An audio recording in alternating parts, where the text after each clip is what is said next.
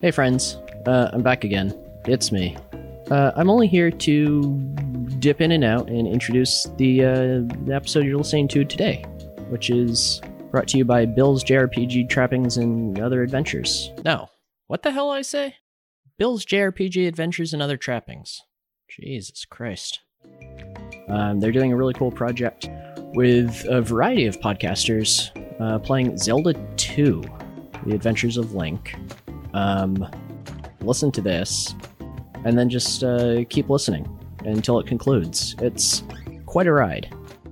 Thanks.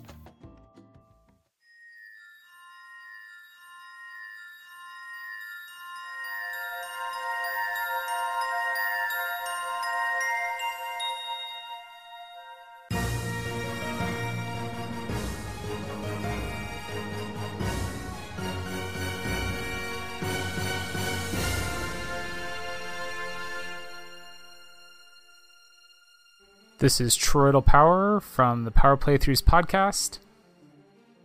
Uh, Robo Gonzalez here. Hi, this is Bill from Bill's JRPG Adventures and Other Trappings podcast. Hey everybody, it's Scott over from the RPG After Years podcast, as well as the Scott Spot on Twitch with underscores between the words. Hi, I'm Locathor, and uh, also my brother is in the portions that have me, but he's not here to record his intro right now. But yeah, Locathor and Locathor's brother. Hey folks, my name is Brett from the Skeleton House podcast. Hey again, everyone. This is Eric Slater from Epic Fails of History and Too Young for This Trek. Hi, I'm Kylie Kane from the Verzian Chronicles, and this is The Legend of Zelda 2 Link's Adventure. And this is The Legend of Zelda 2 The Adventure of Link. And these are some thoughts on the first palace of Legend of Zelda 2. And I'm here to talk about Zelda 2 from the opening of the game up to the end of the first palace. And today I'm playing Zelda 2 The Adventure of Link for the NES because Bill told me to. I'm here today to talk about Zelda 2 The Adventure of Link on the NES, like all my other compatriots participating in this community event organized by Bill, who is also a uh, host on the RPG After Years podcast.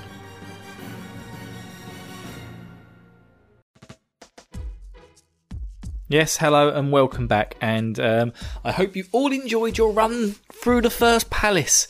Because yes, yes, even yeah, yeah, I'm I'm playing a version of this game that's been you know ROM hacked to make it more balanced.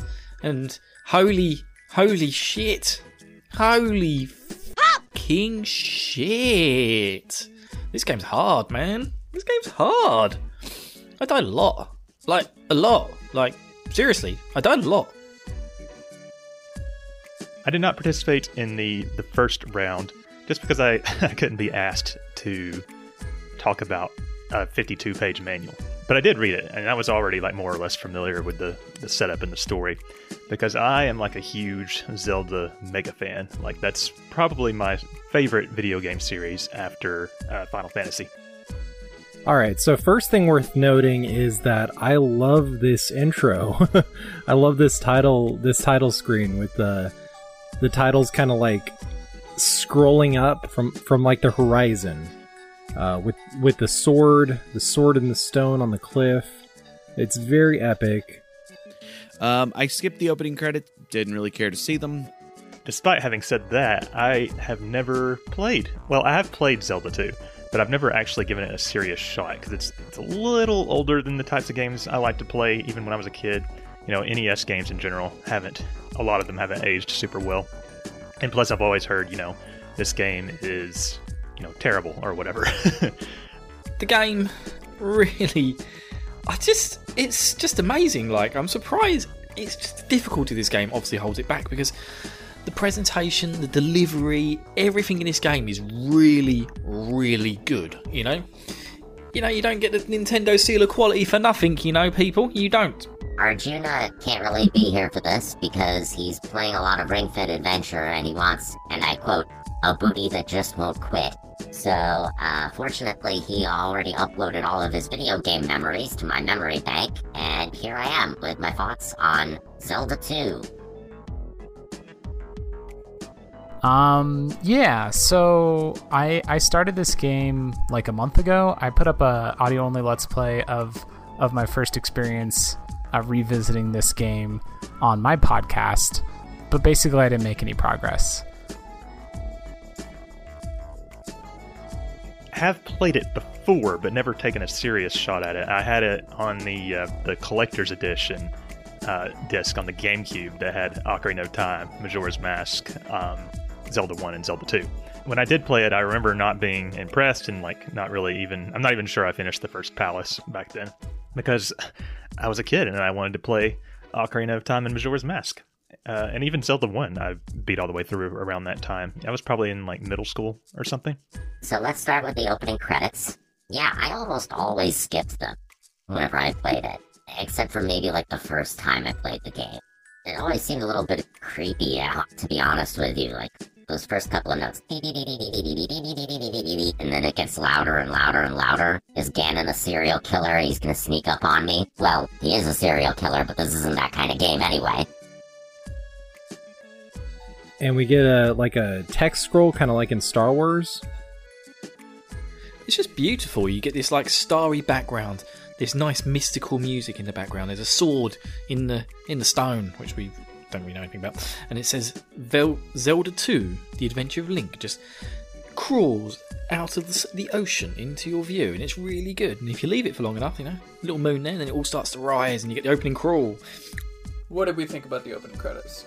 I guess I was surprised because I expected it to be more like the opening credits to the first game, which I remember more, which is like a bigger crawl as well as it tells you what are all, all the item names or whatever. Yeah. Uh, it, it's very memorable, and I, I just was surprised how quick Bill's given me some things to discuss here. The opening credits, I did watch that. It's a you know a nice brief synopsis of the the game or whatever or the story.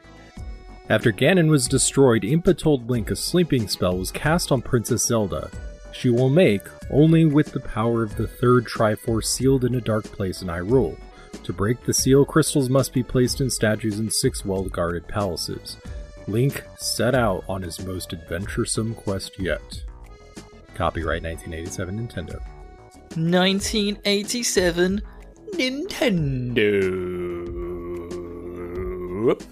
probably the least to write home about of all the old school Zeldas. I mean, if you're a kid who didn't read the instruction manual anyway, uh, you'd probably press a whole bunch of buttons, maybe try stabbing Zelda, see if something comes out, I don't know, to figure out if there's anything there, and then you just go on your way and you're into the overworld. I remember the first Zelda uh, booklet being like it has a lot in there. It oh, has, does it? It okay. has um, practically a guide for the first little bit of the game. Uh, so, yeah, like, I've seen screenshots of the opening map of Zelda 1. Uh, Zelda 2 does have a map in the manual, sort of a vague world map. Mm. Um, in kind of the Here Be Dragons style that you would expect from a video game. It's like it's sort right, of impressionistic right. I, I as to what it's like. Yeah, like that really good Koholint map. But... Yeah, Prior to reading the story in the manual, I was always confused about starting off in some temple with, like, dead Zelda lying right there, but afterwards, it's a good bit of imagery to start the game off, and it does make the start of the game feel pretty epic. I'm pretty sure I put in Zelda when I created uh, my game account for that. Uh, made my name, of course, as Kai, no big deal. Standard Zelda fare. I found the choosing your name controls to be a little bit confusing because there was no backspace. So so you could skip to go forward and if you made a mistake you would just skip forward until you like looped around back to the mistake point and then start again. Yeah. It's it's very weird because there are there's two buttons on that controller. It's a, it's got a lot of uh, clunky interface overall for the whole game. Yeah. So, you know, I went out there, you know, I went into the world, and of course, I named myself Bill. No, I called myself Link. You know, King. We all know what the main character in this game's called. He's called Link. So just you know, we're all going to call him Link. You know, I'm sure Scott called his Scott. You know, I know what you like, Scott. For my name, I did pick the name Link just because I thought about doing Scott, you know, just because you know, this is like a community event and that would be in screenshots and stuff, hopefully. But um, the this since this is my first time like seriously playing it, I went went ahead and went with Link, you know, get the full experience. So for the very beginning of the game, I picked the classic canon name A A A A A A. I think. I like to believe that Link isn't actually a silent protagonist, but he's just constantly screaming at all times. So that's what people call him. And you know, this is like one of the last games in the timeline, so I wonder like when it was decreed that all um, Zeldas had to be, or all, all firstborn daughters of high ro- the Hylian royal family had to be named Zelda, because you know that, that was thousands of years ago that we got our first Zelda, presumably in uh, Skyward Sword. So you set out on the world, and right away it's like very different from your normal Zelda because you sort of had like pseudo random encounters, and they they start out like not too bad unless you wander into the forest, and then it kind of gets hairy. Let's go ahead and press start. All right, and here we go. Got three lives to start with. First thing I did as soon as I entered the game is went to the first town, uh, made sure to get shield, which is super important. You don't want to miss shield. But I did actually kind of like the random battles. That was like a neat touch, touch or twist or whatever. The forest battles, I guess, if you go into like one of the harder monsters, it, you run into these like tra- dangling spiders while you're being assaulted by the moblins that are running back and forth, and that just got to be a little much. And when you get hit in this game, it you lose health quite quickly. Um, it's not very forgiving, at least at the start. It's um, you got to talk to this lady, and she opens the door to her house for a briefest of seconds. It's like for a two second window that you have to enter the house, then walk to the very back, and you talk to the sage dude, and he gives you the shield ability. Neat. This was the third Zelda game that I'd ever played. Played A Link to the Past first, and then original Zelda, uh, and then got to Adventure of Link.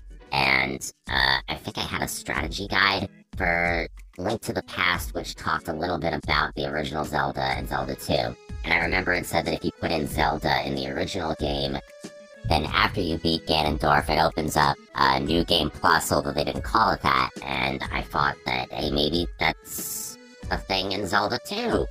Too. I've warmed up to the overworld idea. I think that it is neat that instead of having random encounters, the enemies populate onto the overworld, so you can choose to uh, run into the smaller enemy, or run into the bigger, more dangerous enemy, or just run away completely. It's a it's a good bit of player agency. Uh, I don't really like the way the overworld looks. It's really bland, gives me this Dragon Quest feel. Um, so you start out in what I assume is supposed to be. It's called North Castle, but I assume it's supposed to be Hyrule Castle. You know, you got Zelda lying there unconscious or whatever under the wizard, the dead wizard spell, um, and you can't really talk to her or do anything. So you set out on your quest, and I always did find it very strange that the same Link deals with you know two Princess Zeldas. Like I don't think that ever happens in any other uh, game, you know, aside from maybe Hyrule Warriors. But anyway, I'm not gonna belabor that point. So the game just throws you in there, man. You're just literally standing at the altar, you know, whichever way you want to spell it, Skelly, whichever way you want to spell it. And you're standing there at the altar, and there's the sleeping Princess Zelda, and you can just go like left or right to get out, and then you're just dumped on the overworld. And the overworld is very pretty for a NES game. I'll, I will give it that. And the music, oh god, the music. Music in this game is great. Today, I decided to play more of it, and I actually looked up a guide to see where I was supposed to go, how to get to that first palace. Um, it did give me the advice the guy did to go to um, a town first and pick up a shield spell, which reduces damage I take by half, which was very helpful. And it showed me where to find a piece of heart, which I'm not sure what that did for me, but that was cool. Down south of uh, of the palace itself, there's a piece of heart, so that was nice to get. Now, the overworld. On the one hand, it's an awful lot like every old school RPG from back in the day. You got the top down view with the tiles that look kind of basic and all of that stuff. And it's probably not what most people in 1988 expected from a Zelda game. On the other hand, I think the monster encounter system, especially for its time, is pretty cool. You do have some room to maneuver and pick your battles with what monster you want. You can even catch a fairy if you're lucky. it's way better than the standard random encounters for RPGs that were in most games at the time and are still here today. And you even get some variety in how the encounters play out depending on where you meet the monster. If you're in a swamp, the start of the game, you're in the North Palace, as we all know, Of course. and you step outside. At first, you're on the road exclusively. Like your first few steps are on the road, and that doesn't trigger monsters. But almost immediately, you're likely to step off the road and see monsters and get into danger. I think that that's, I think that's cool. So this this opening shot of the game, we're in, uh, I guess, Princess Zelda's bedchamber. Um, it's a really cool design. You got you know Zelda like pulling a Sleeping Beauty there, um, and there's these torches uh, off to the side of her. There's like really cool Corinthian columns. It's like a royal like uh, purple curtain. Now, unfortunately, if I remember correctly, we're probably going to get very familiar with this with this um, with this room because I think every time you die, you go directly back here. And I'm sure, as everyone else is going to point out, um, this is very unusual for a Zelda game because even though the tropes hadn't been established yet at this point, most of the early Zelda games are uh, top down view, like a bird's eye view. And this is, uh, I think, the first and only side scrolling uh, Zelda game. But when you walk off uh, to stage left or whatever, you end up in this overworld. And this this right here, it reminds me a lot of Pokemon. The encounters where you fight monsters are cool. There are other encounters like when you're on the sand, and then when you bump into them, based on the train that you're on, when you bump into them, it does something. When you're on the sand, it's just fireballs constantly, and there's no enemies, and I think that that's not good. Yeah, I think that that's bad because it's represented by enemies as though there would be something to fight, and uh, you can't gain experience in those scenarios. Uh, you can with the advanced ones with the worms, because you actually can kill the worm, but you have to hit it to get it to retract, and then keep hitting it while it's down, because that's when it can take damage. Oh, it's it's vulnerable when it's down. Yeah, I think it's like three hits with the basic sword if you've already got it in the uh, vulnerable position or something like that. But I just, you know, poke, poke, poke, poke, poke. Uh, and it's there's really nothing to do there outside of the scripted events like breaking rocks and stuff like that. But at this point, all we can do is just walk around. Not the biggest fan of that right there. I like the secret tiles on the map, which have XP bags or heart pieces, and they're fun. They make you want to keep your eye out for tiles that look a bit out of place. But yeah, there's some nice there's some nice woodlands surrounding you. There's little pathways. There's there's a town to the north and a town to the south. Now, but I will admit, I didn't go to either. so I definitely won't be talking about towns in this episode. I'll have to leave that for episode two, unfortunately. Uh, I don't know why. I just sort of like I, I knew the way to the first palace. And I kind of just went there. Because as you walk, these random enemies appear as you're trying to get to the next town. And it's completely unpredictable and unavoidable. Just like with the original game, they decided to keep the whole mechanic of um, when you're at full health, you can shoot a beam out of your sword. But does he even have a shield? I think he does. It seems like it's useless because these bats are just like flying in my face and the shield's not doing anything. God damn it. A new team was assembled to, to develop a sequel, except for Miyamoto, who is credited with the pseudonym uh, Miyahon as the producer, and Takeshi Tezuka to write the story and script. Now there is also a little uh, tiny like square of forest just to the north, uh, which I, I I wandered into because I didn't know it was an area you can enter. So yes, it's kind of like a little fairy thing, and you can kill a few enemies in it. Get towards the end, and there's a little pea bag. So the pea bags sounds awful. just Zelda just picking up bags of pea, downing them. Um, bags give you experience basically, and uh, you know at this point in the game, it's enough experience to tip you over. So I don't know if should we talk about experience? Let's get experience, shall we, people? Jimmy, Jimi Hendrix, get experience. But you do get experience points, and this is like where I sort of had trouble because I knew I wanted to like go ahead and level up to make the, the game easier on me going forward right from the get go. So I spent like a couple hours probably leveling up, except for I my uh, leveling my level wasn't going up, and I would like look over. Okay, I've killed you know like twenty slimes. And then I would look over at the experience gauge, and I had less experience than I did before. and I was like, "What the hell is going on here?" Uh, turns out when you get hit by an enemy, you actually lose experience because fuck you, apparently. That's crazy and wild. I don't think I've ever. I can't think of any other game that does that except for maybe um, games like Dark Souls, where if you die, you have to like go find your body and recover what you lost. And, and I guess Nier Automata, which we're playing over the after years right now for the RPG club. Uh, once I figured that out, you know, I, it became much easier to like, okay, it's really important that I don't get hit. And so I would mostly just, I, I must have killed hundreds of slimes, uh, just trying to get my experience up. and you catch one of the monsters, you're in a swamp area. If you're on the middle of a road and you hit one of the monsters, you're in this road looking area. I really like that variety. I mean, Final Fantasy, what is it, 5 or 6? It give you the same turn based battle, but ooh, we gave you a different background. Arin from Game Grumps, when they did their playthrough of Zelda 2, said something like, It's a good game, and if it were named something like The Adventures of Boar, totally not Penis Sword Quest. The Adventures of Iron Knuckles McProstitute, Fast Times at Triforce High, Ferris Zelda's Day Off, MacGyver, if it were a tie-in game for the never-ending story. Actually, I think it would be a better game like that. Damn, like you could fly around with Falkor and like you'd have 8-bit the nothing and those giant rock monsters. Damn, I need to get a time machine. It would have been celebrated as a classic NES RPG, uh, probably on the same shelf as Star Tropics. You really can't. These lovable kangaroos desire a long, passionate hug from Link. The only trouble is, they have daggers superglued to their nipples. They can be seen in temples doing the lover's run. It's more of a skip, really, towards Link in an effort to seal the deal. They do just enough damage to piss you off, and they wait on you to take a drink of water or respond to a Twitch comment before they pounce for an attack. I did take a little detour south. You know, there's a cave to the south, and I went in there, and it was dark. You know, I couldn't see shit. oh my god, the enemies are invisible. You have to get a candle from the first ah! fucking palace, and then you can see inside caves. I didn't know that. I just went into this cave to the south, and it was dark, and there were things shooting at me. So I was just like randomly stabbing at things. Uh, l- luckily, it was only a short cave. I got to the end, picked it up. It was a heart. Yes, man. Four stars already.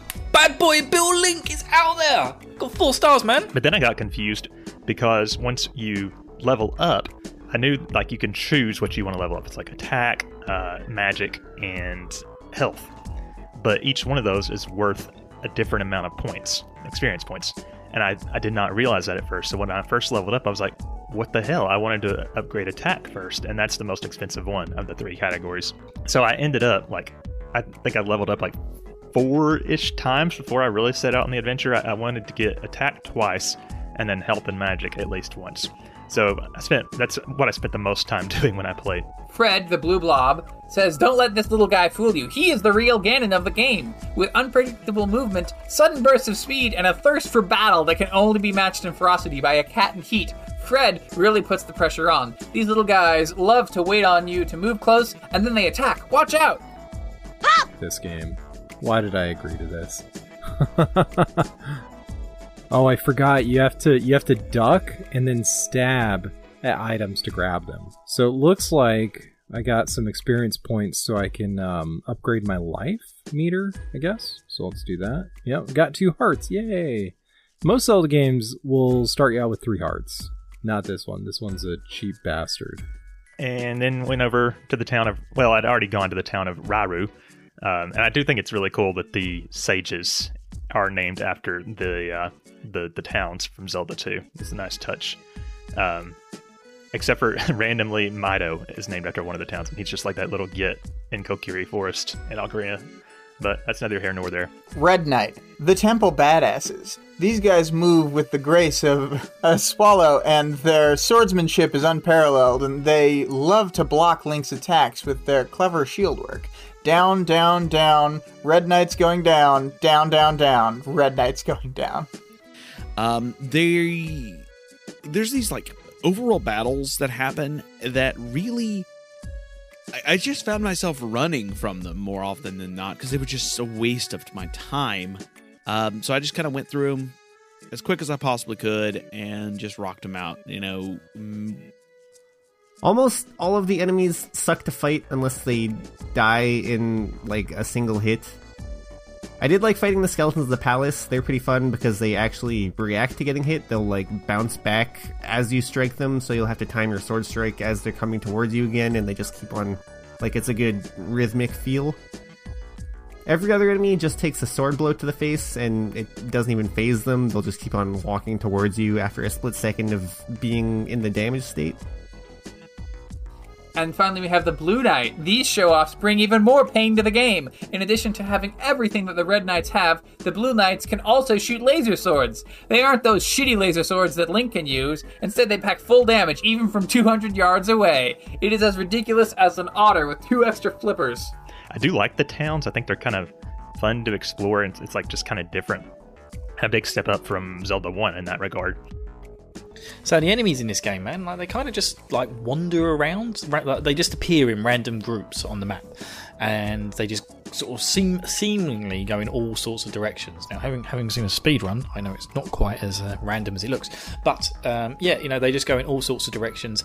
And if you touch an enemy, uh, and also the enemies won't appear if you're on the road. You know, I like I like that little touch. Well done, developers. Well done. I think that the overworld, it doesn't sell the game in a good way. Um, not that I like many of the graphics from this game, but it's like the overworld in um, in Mother. How uh, well, it's actually the reverse, where in Mother the interiors of buildings look terrible and the uh, overworld looks better, and in this game the overworld looks bad, and then I think like it looks kind of better when you're in a location. Talk to the NPCs. Their dialogue is so slow, and it's like in all caps. It's like, yeah, this isn't really. It's not fun to go around and talk to them, and it's and when they're like running back and forth, it almost feels like you have to catch them sometimes. So I don't know. I don't know why they used all the tan in Zelda 1 and 2. Like, that's one of the most questionable things to me. Like, the tan of the roads, I don't like it. And the palette, there there are darker browns in the palette. They didn't have to make yeah, it they that should have bright. had more of a dirt pad. like the, the Nintendo has a fixed palette of exactly like 56 colors or whatever. It's not configurable. right, But- I know that there's only so many things they can do. yeah, but like still, that's. Hmm, I just I yeah. I think they wanted to reserve the brown for, like, um, un- sort of unmovable rocks, stuff like that. But I just don't. Yeah, there's a lot of the mountains, right and the mountains choice. are in the mountains are in brown, and I don't think that they. Yeah, they're, the the graphics are poor, even for a Nintendo game. For, the graphics are poor. Well, that's the thing is, I'm not comparing this against like games on other systems. I'm Right. only comparing it to other Nintendo games. And so, I mean, by comparing it to Zelda 1 and Dragon War, we're comparing it to, like, games that already existed as examples of what you could do. It's not like Kirby's Adventure, which was, like, the very last game. Yeah, that I'm not came going to out. pretend like other games should be up to the Kirby Adventure standard. That's the best looking NES game. But because it's a Zelda game and people are so invested in what they expect out of a Zelda game, it gets labeled as the black sheep of the Zelda family. And I'm sure all everybody else is going to talk about this, but I think it's hilarious that and the way to heal yourself is to find a lady that will invite Link inside. And so, uh, I, what I want to know, you don't actually get to see what happens. I want to know what uh, she does to heal Link. Is she just like bandaging him? Does she give him a red potion? The implication is that he is getting laid, which uh, good for Link. How old is he in this game? Uh, I guess it's he's probably six. I don't know. I'd have to look that up. I forgot Ari. Uh, this one um, very friendly lady just came up to me and said, uh, "Please let me help you. Come inside." All right, so going inside with her, and I, I guess she restored his health. Then you got those like land molas that come up and down or whatever. Um, I think that's what they're supposed to be in the desert, and they're not too big of a problem either. It's just it can be difficult to deal with the dust balls and them at the same time. Hammer Thrower. I hate hammer throwers. Hammer throwers Oh, get themselves off a cliff right now. we have seen the. Uh, Skull Ball. It says Skull Balls Skull cool. Ball, but I think that that's the same as like from other Zelda games. The the um Evil Fairy. mm, yeah the anti fairy. The Lowders look like mini ohms. Well, they look like- Nausicaa. They look like horseshoe crabs, also.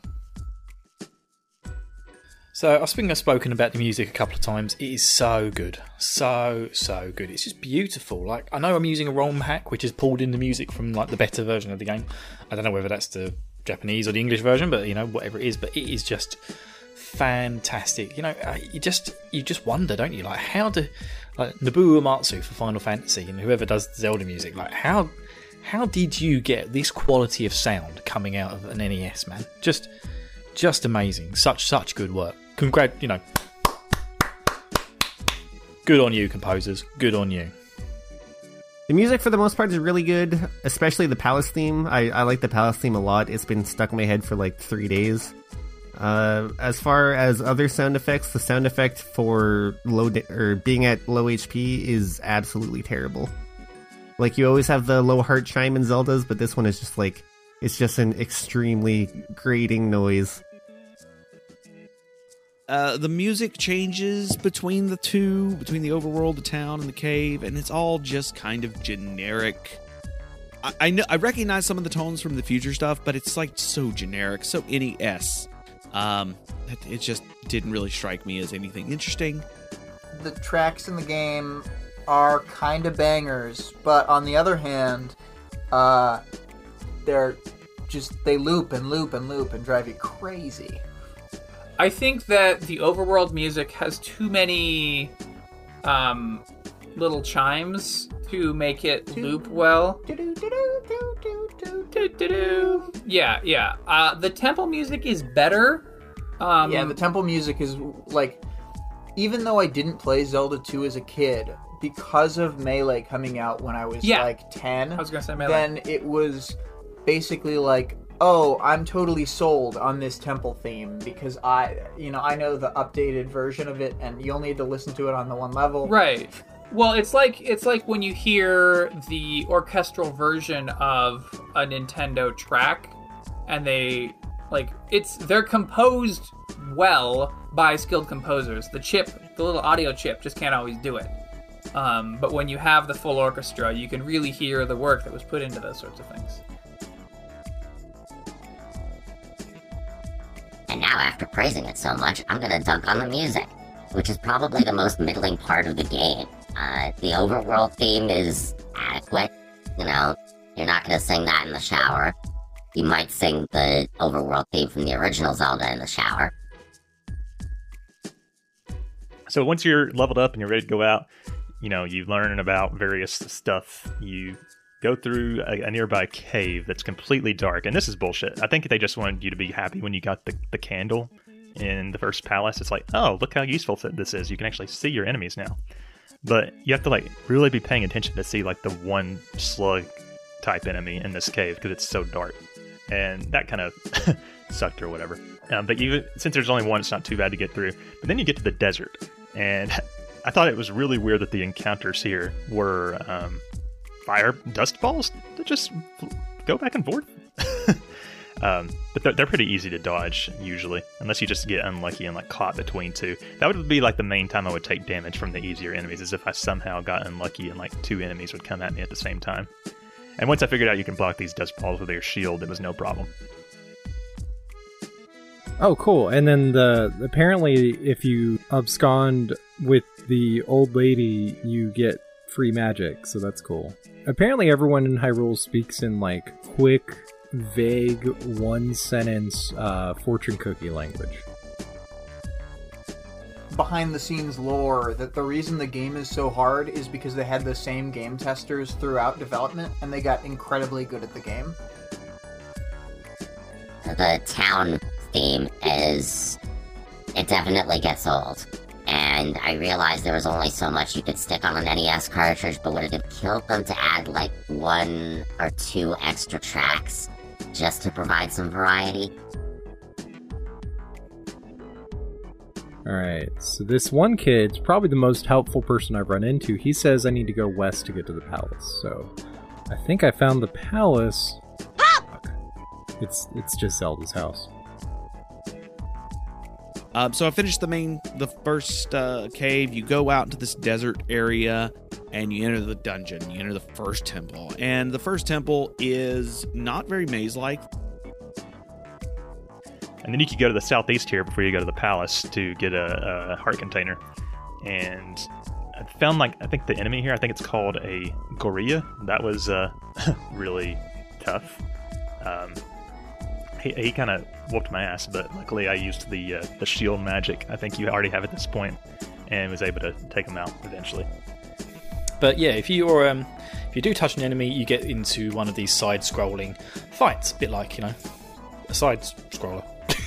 Ninja Gaiden. There we go. took, took me a minute. uh, and you just gotta, you know, hit things with your sword until they die. But sometimes it's not always that simple. Sometimes there's a fairy, and then you can catch a fairy to restore your health. And other times there's these weird, like, fireball things that come at you, which are like the absolute worst because they're really hard to avoid. And you got to try and get to the end of this little level section, and they're just battering you with firing balls. And uh, and yeah, you're not getting any fucking experience points for killing stuff. So yeah, they, they suck. Uh, zero experience rat heads would be the most annoying thing, and because of some of the mods yeah, we're because of the mod. Yeah, no, they're the standard version of the rat head is that you just have to keep hitting it, and if you don't have the, uh, it, you know, if you don't have the magic sword beams firing, then you have to time it perfect, and it's just they come and come, They just come they across just walk at you. And, it's it's not good. Uh, it's it's poor design. yeah, I don't like any of those like early Nintendo like infinite spawning enemies. Like I hate that. The knights with the fancy sword routines, though. um, I think you you definitely run into them in the first palace. I don't know if you can run into them in the underworld, in the overworld, uh, or in the cave. I think you can run into them in the cave. They do telegraph their attacks just enough to learn them if you've got good enough reflexes. If you've played enough NES, Super NES games, there's nothing in there that's gonna make you swear like the angry video gamer. Let's put it that way. As I mentioned, there are caves that you have to go through, so you have to travel through a cave first of all to get to the desert area, so you can find the first palace. And yeah, they kind of they kind of suck ass at this point because you haven't picked up the fucking candle from the first fucking palace to go into the fucking cave. So all the caves are fucking dark, and when caves are dark, you can't fucking see the enemies. Fuck me. Oh, do we also saw the the Geldarm. Oh, is- yeah, the sandworm. The. Geldarm is the name of the worm. Yeah, sand. Uh, Geldarms are okay. I think you, I think I didn't encounter them, but you encountered them. Yeah, I think that you didn't know you could kill them. I just I didn't try to go to that northern place. I went straight to the palace. since we're talking about up to the first temple, it's all pretty basic RPG stuff. Um, of course, uh, I think I last played Zelda 2 when I was like 11 or 12, and a relatively sheltered 11 or 12, so uh, I did not read phrases like, please let me help you, come inside, the way that you all read it with your dirty minds. Um, although maybe I should uh, break down and get the Nintendo Switch online subscription and uh, uh, play it. I, yeah, I really should. And then, then I'll have plenty of dirty jokes, I guess, in later episodes.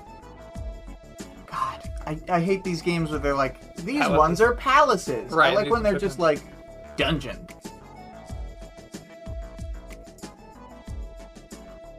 And then we enter the first palace. Woefully unprepared because I haven't been to the towns to pick up any of the magic that I should have got. Oh, man. Why didn't I go to that fucking first town? I could have slept with a hooker. I could have slept with a hooker, but I didn't. I went to the palace. And then I went into the palace.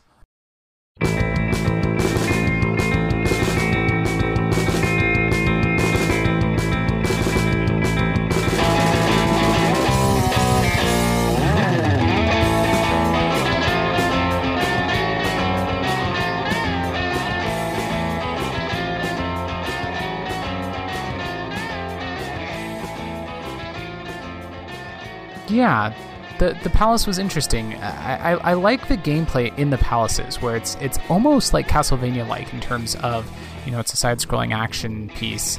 Um, it's difficult though. Like I'm not used to dying in Zelda games very much, but I got three game overs in the process of going through this palace. Um, I died a lot. Remember these guys. Oh, f- guys. Shit. No, no. Why are they so happy and bouncy and stabby? Oh, hey, these guys are cute and deadly, apparently. You you have to go in and then go to the left to get your first key. Wow, these ancient ruins have an elevator. How convenient. Then you head back to the right. Uh, you head back to the right, go to an elevator.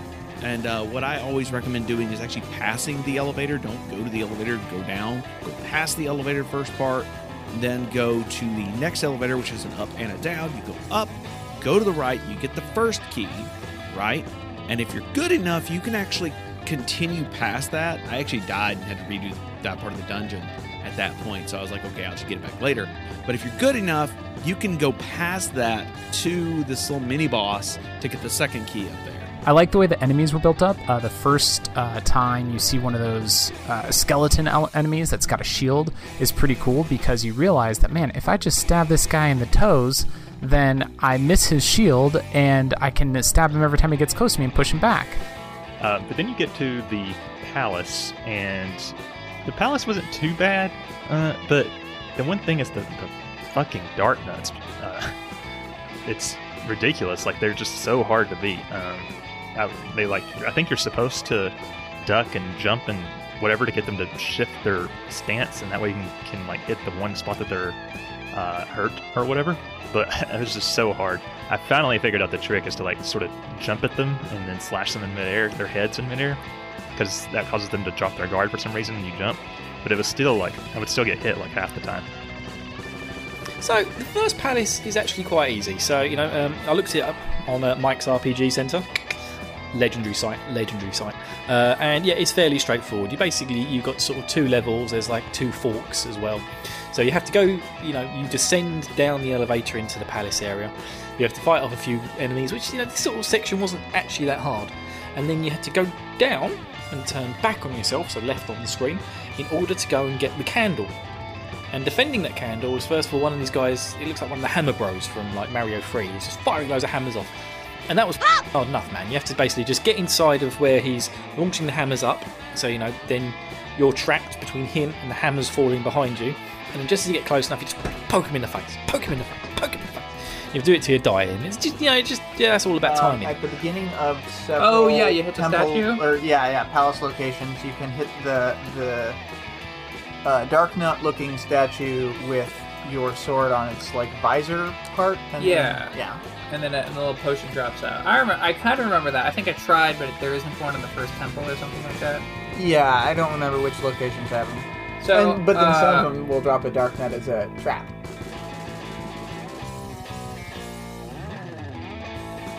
Uh oh. Not the skeleton guys. Not the skeleton dudes. Error is the best NPC. Error is the best NPC. The next best is all the wizards. They're all the same guy. They're the same. Well, I let's be sure that it's definitely the same guy. Where it's not just identical looking guys. No, no. It's one guy that lives in six houses. No, no, no. It is different. Um, they are identical looking wizards who live in different houses, and Sure. they have uh, some of them have identical looking daughters. Okay, but wouldn't it be like a better head canon for it to be one guy who just lives in six different places and just shows up a bunch of places? And his daughter sometimes goes with him to the different locations. I mean, they have a lot of vacation homes, and she doesn't go on every trip with him. But they all, they're just always vacationing wherever you turn up. Good. I like that. He's like the cabbage salesman from Oh, Avatar: Lord. Last Airbender. Apparently, the select button like activates your magic, but I don't know how that works. I. So you get those keys, you come back to the first elevator. You go down the elevator, take a look. So you go across this um, this bridge that's crumbling. Uh, you have to actually remember to hit the item on the bridge, or it doesn't work. You don't get the item. It's like fifty or some so experienced to get that. Oh, this isn't so bad. Down to one life already. The guys in the palace with the shields are awful. It feels like they were designed to be defeated by attacking low or high at the right time, so they move their shield up and down. But it feels like they just move their shield randomly and then stab you, and then stab you with their penis daggers, which come directly to their crotch. Kind of like the old Mortal Kombat games, this game rewards you for punching below the belt. I probably died um, four or five times. But luckily, um, it's not. It's pretty forgiving. Other than if you get a game over, it sends you back to the uh, the the start. You don't really lose anything, but you do get that cool like game over screen with Ganon. Ho ho ho ho. Uh, Oh, found a fairy. I needed that. Yeah, it's all pretty solid stuff. I kind of like the dark cave effect that they have uh, before you get the lantern. I remember uh, trying to navigate my way through it and sort of going by the couple of pixels that I it's the Octoroks or one of those like I don't know crab or Goomba looking enemies that shoot little bullets. I remember going off of the little shadows that they cast and where the shots came from to try to jump over them or kill them and then jump to where they used to stand. I think I might have gotten through the cave in the dark once that way. Uh, it's one of those things that you do when you don't have a strategy guide. There aren't a whole lot of guides on the internet, and you're just trying to figure out this hard old school game. And none of your buddies have played through that, or you just haven't thought to ask them. And you try anything. This guy's like a hammer brother, but uglier. And then you meet a knight that has a shield that he lowers and raises, and so it's like building on that skeleton. You're like, oh, okay, I have to aim opposite of where he's at. But again, if I if I have my shield up when he tries to stab me in the face, and my shield's in my face, then I can block it. And if I crouch, I can block it when he tries to stab me with his sword that he stabs out of his crotch. Questions there. Um, so I like the way that that builds. Game over. Return of Ganon. If you're playing along at home, I would recommend baiting these guys into small hallways with like low ceilings, and then you you jump, and as you bonk your head on the ceiling, you attack. So you strike them in the top of the head, which seems to always work, always deal damage. And then as you land, you get out of the attack state immediately into like the move state, so you can back up when they inevitably try and stab you with their penis daggers. All this bridge is crumbling apart. Oh, I think that's all that. Oh. Uh, so you go through that little bit, and then you enter this uh, uh, this other room with the kind of the first boss you fall again. Uh, you dispatch him, and then you fight the almost I want to say one of the most hated enemies in the game, almost as bad as Dark Link. God damn it. I stepped on one of those slime things and died. I'm telling you, this game is so petty. Yeet. I feel like the game should have started you at sword level 2 because it just gets a lot less frustrating when the enemies die quicker. Come here. Yes, I got the candle. I have the power. So I gotta light the candle, or is it just kind of come on automatically? But then, after him, is an orange knight. Almost immediately, I went back on my idea that I wouldn't draw maps because while the first palace it wasn't really that confusing, but it was labyrinthine enough for me to realize like these future palaces are going to be just mazes. Uh, this enemy is the, called the Dark Nut. Basically, what it does is it's like this Dark Soul style enemy that will vary up its attacks. Now, one thing I learned after doing this multiple times is that you can pay attention to how it's moving and kind of anticipate what it's about to do. So you can see it draw its sword back. So if you're smart, you play your reflexes right, you do some jiving and jiving with this bad boy, you take him out. Uh, my strategy was to push him back, get him to start lowering his shield, because I'll attack low. I'll do a quick up low attack, up low, up low, up low to get a hit on him.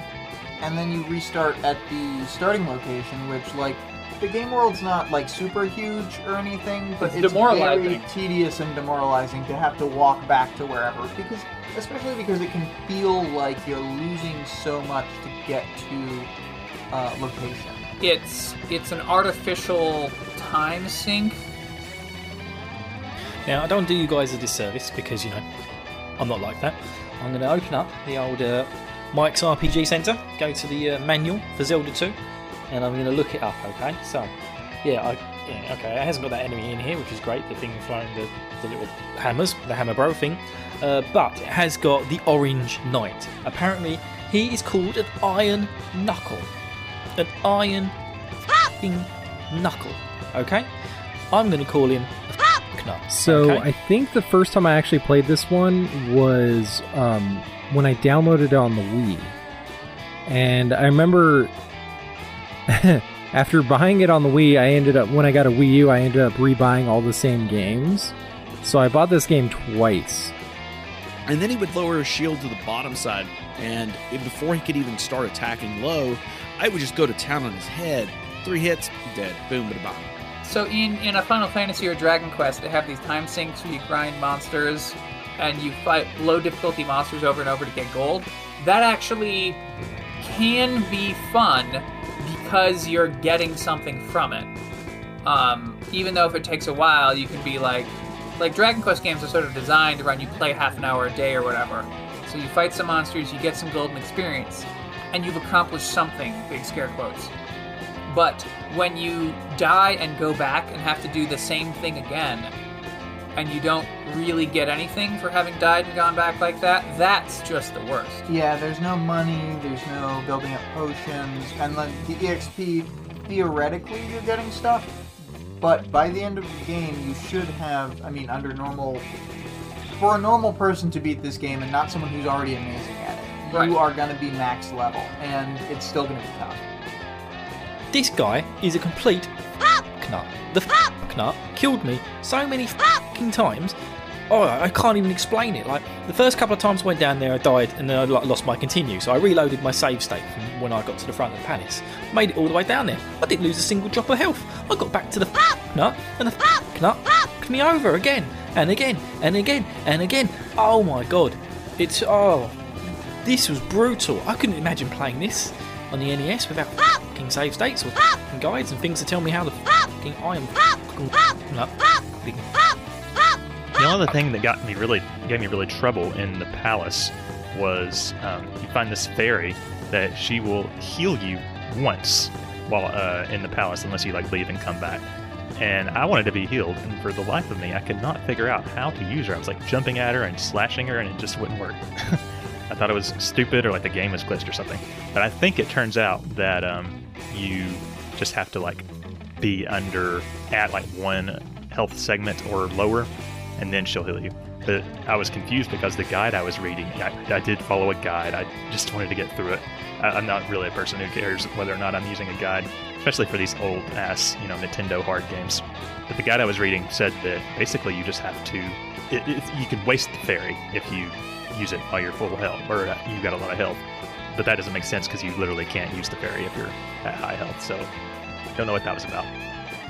And now, of course, I'm playing it on uh, the Nintendo Switch uh, because their virtual console is awesome. Go past that, you get the candle. Boom, candle's gotten. So the candle's useful for the lights, the city, the, the, the lighting of caves. So whatever. I thought the first palace had a good layout. The dead ends always had goodies in them, like you could have keys, or there was a fairy, or uh, the the item of the dungeon, the candle. Well, and remember that when you, if you die and get a game over, you lose any points that haven't been spent on a level up. So you have to get at least that many points before you die, or it was worthless. So you leave there, go back to the elevator, go up the elevator, go to the right. Go to the elevator you went to before to go up. Go past that, there's a ferry there. You want to hit the ferry, that's going to heal you full. I like I like the elevator. I think that the elevator thing was kind of clever. I don't know how recently Metroid was compared to this, um, but the horizontal portions seemed too long a lot of the time. And I thought the enemy placement was challenging without being overwhelming. I thought it threw them at you at a good pace. Except for, you know, I thought the penis dagger guys just suck. As cool as the virtual console is, it, it, there's part of me that's kind of annoyed that Nintendo is now making me pay monthly for games that I've bought like literally three or four times from them at this point.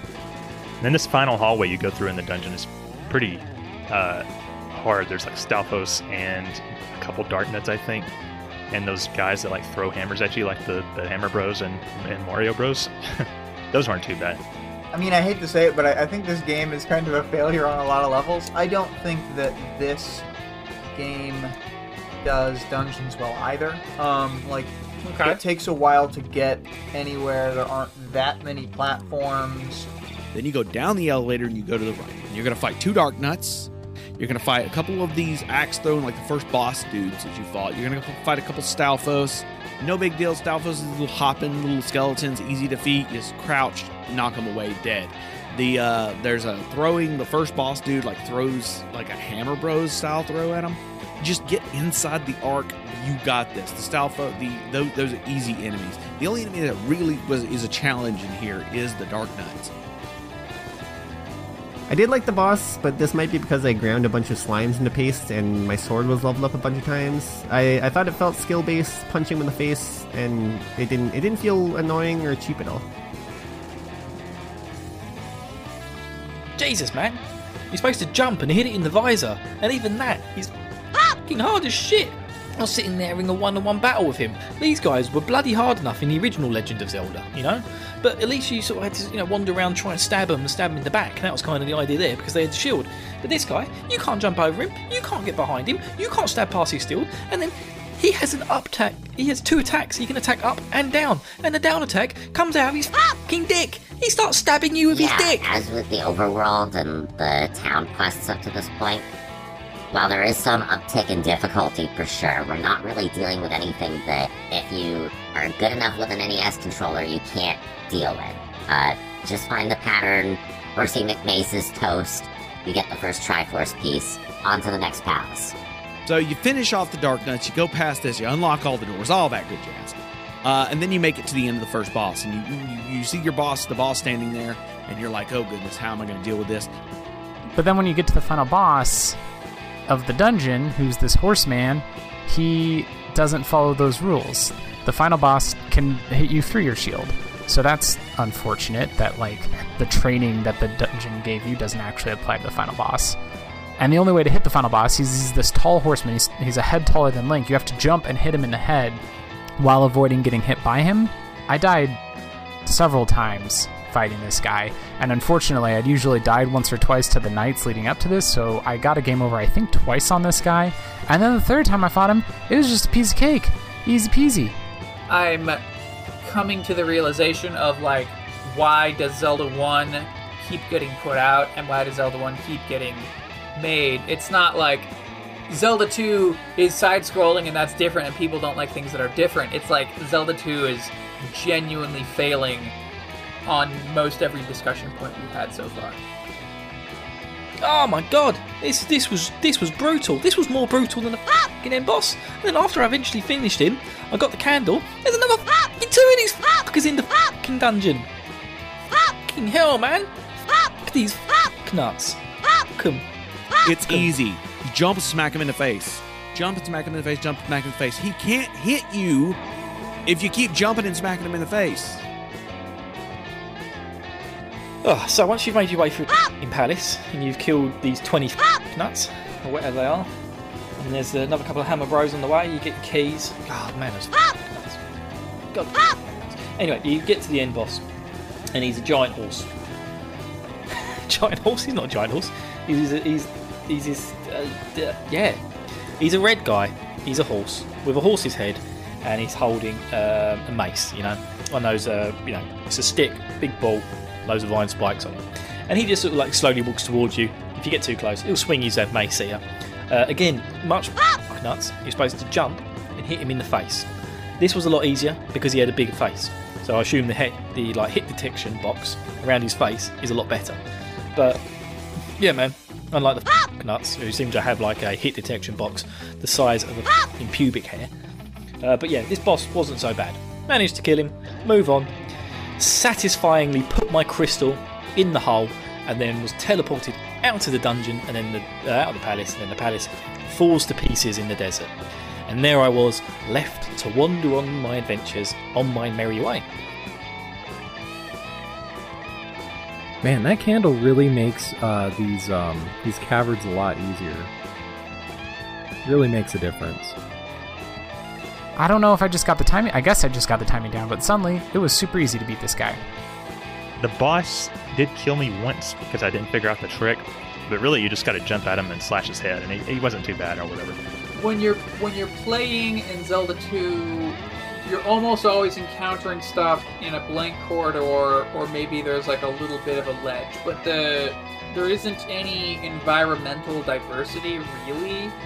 So most fights feel the same throughout most of the game. Whereas in, in Zelda 1, there's always like different shapes of blocks and stuff. Rooms have different looks, and so it feels like different type of fights, even if it's the same enemy. Straight up. Just keep smacking him in the face. Hit him in the face a couple times. The one thing that I was kind of upset about is I had read that you can, if you when you put the, the the crystal orb in the altar at the palaces, apparently you get like a shit ton of exp.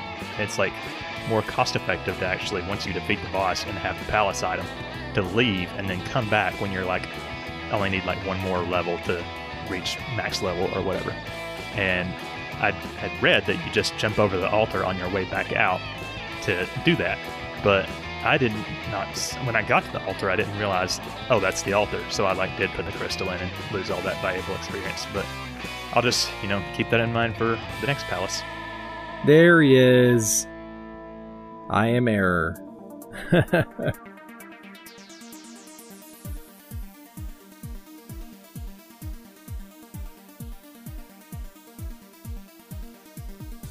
As far as any other thoughts I have on the game, uh, the game's reputation preceded itself so much that I was worried I would lose levels or something like that upon dying, but that doesn't happen, which is pretty good. Which brings me to the end of the first part of Zelda 2 Link's Adventure. Although it is kind of annoying how it's- there are a few certain enemies which will hit you, and in addition to dealing damage, they also steal your experience points. Which, oh god, I'm so glad video games don't do that anymore because it's it's not fun. It's, it's you're just taking away my hard work and giving me nothing, and also damaging me. Hit him in the face a couple times, he's dead. We got a candle in this dungeon, so on the way to the dungeon, you go through a cave and it's dark. Um, I think I went in here when I was playing before and ran away because I was like, clearly I'm not supposed to be here. But you just have to go through a dark cave with an enemy in it and deal with the fact that you can't see the enemy, which is interesting. But then you get a candle, which I'm sure is going to be useful for exploring more of the world later on. But it didn't do anything in this dungeon. I was kind of surprised by that. You know, most of the Zelda games I've played, you get an item partway through the dungeon that then allows you to complete the second half of the dungeon. And that just wasn't the case at all here. That candle was not useful in this dungeon at all. I think I think you could have either beaten the boss of this dungeon without getting the candle, or I think you could have gotten the candle and left and never beaten the boss and you'd still be able to proceed. That's interesting. So yeah, my overall thoughts on the beginning part of this game is command fuck those fuck nuts. Just fuck them. Fuck the fuck nuts. Yeah, that's it. That's it. You know, this game isn't that bad. It's just those fucking fuck nuts. Fuck them. I, I, I I'm not hating it so far. I don't think it's like so hard that I can't do it, but uh, I have been warned that it gets harder, which I would hope that it would get easier as you level, but apparently not. Especially in the Death Valley area or Death Mountain or whatever it's called in this one, and that is worrisome to me. but we'll see what happens. I'm determined to stick this one through and add this notch to my Zelda belt. Finally, it's a little embarrassing as you know a Zelda super fan that uh, it didn't work out like that, or that I haven't completed it. I mean, Uh, I also got really annoyed. I walked into a cave I wasn't supposed to go in, and apparently it was a dark cave. Uh, even though I could see Link and I could see all of the terrain around me, but I couldn't see enemies, which I found out by jumping over a pit and then getting hit by like an invisible bat or something and falling into the pit and dying. So that fucking sucked. But now I have the candle, so I can never complain about that again because the candle lights up caves.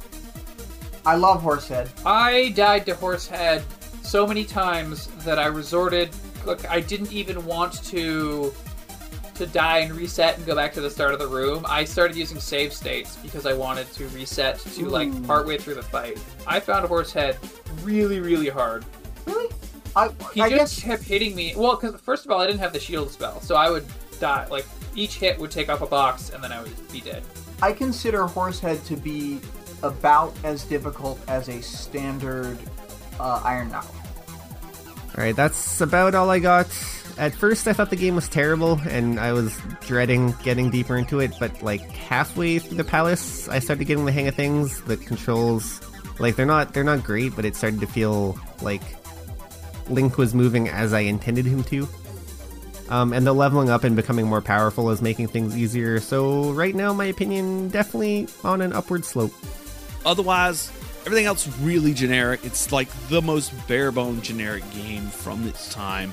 Um, I'm almost certain that at that time when Legend of Zelda came out, I had already like when the Legend of Zelda 2 was was getting popular here in the states. I was a youngin, and my parents already had me playing Might and Magic at that point. So I was playing games that were far more complex than Legend of Zelda, and this is just a real simple. Um, I I hate how slow the text moves. It moves at like two characters every second, and you can't advance it any faster by pressing a button. Because if you hit a button, it just exits out of the dialogue, which sucks. Uh, it is. It, there is one okay thing about it. You can mash through the dialogue of the healer ladies, and they still open their houses so you can walk in and get healed or get your magic up. By the way, what's up with those? What's up with those ladies? What's going on with them? What are you What are you implying is happening behind those closed doors, Nintendo? Oh, one last thing I want to mention here. There's a point inside the palace where there's a, a bridge that collapses under you as you run across it, which is very like pulse pounding the first time you see like oh god oh god I gotta go gotta go. Um, but then partway through the bridge, there's a, uh, a experience points bag that you have to crouch down and hit with your sword, and I totally missed getting it the first time through. Um, but then the bridge respawns, and I was like, all right, that money bag's gonna be here, I'm gonna be ready for this time. And I got it, and I made it through the rest of the room, and then I died in the next room and got a game over, which resets your experience to zero. So that was a waste. Stupid game. Anyway, Palace 2 next time, yeah. And one more thing I want to add is that um, our podcast, The RPG After Years, has done an episode on the Zelda timeline where I basically mansplain to my co hosts what the Zelda timeline is and how it goes on in time. uh, I think it's a decent episode, especially if you're a, a Zelda fan yourself.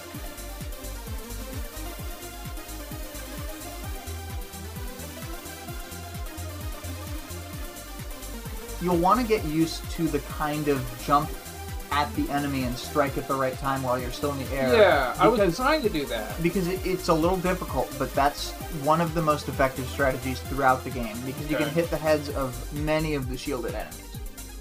Yeah, I don't I don't think it's amazing by any stretch, but it seems it seems beatable. So that's that's something. Thank you, Bill, for putting this together. I think it's a, a good idea and a fun project, and I'm looking forward to continuing. All right, Scott out.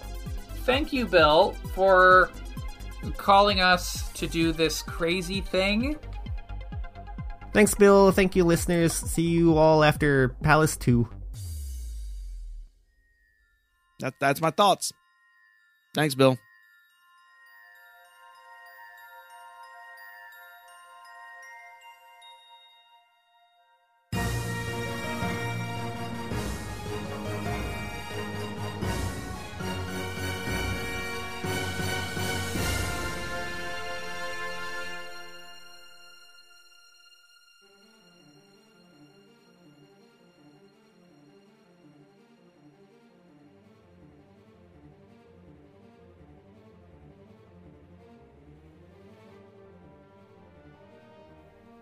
So next up, guys.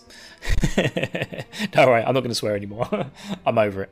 Just so, yeah. The game, the game isn't that bad. It isn't that bad, you know. The, that one particular enemy I was uh, having some issues with, yes, but all in all, the game's actually pretty fun. You know, I was really enjoying it until I got into the palace. so I'm really looking forward to Palace too. So yes, guys, everyone, next next next section of Bill's JRPG adventures and other trappings, uh, the Zelda 2 project will be to make your way through to to, to the second palace, uh, and whatever adventures take you along that route.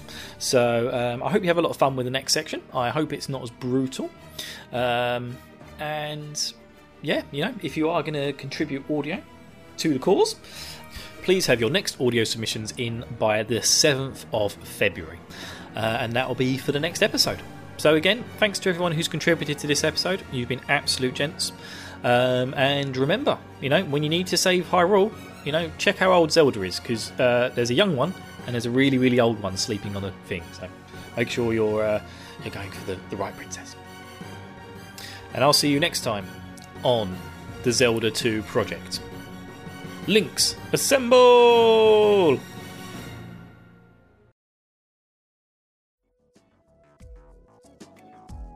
We don't say hookers, we say sex workers. Thank you. And also, I don't think they are sex workers because you don't pay them. They just uh, yeah, you don't pay them because you don't have any money. They're just, uh, they're just down for Link. D- DFL. They're down for Link. And Link is down to be with some old ladies too. Yeah. Hi, this is Bill from Bill's JRPG Trappings and Other Adventures. What? No, shit.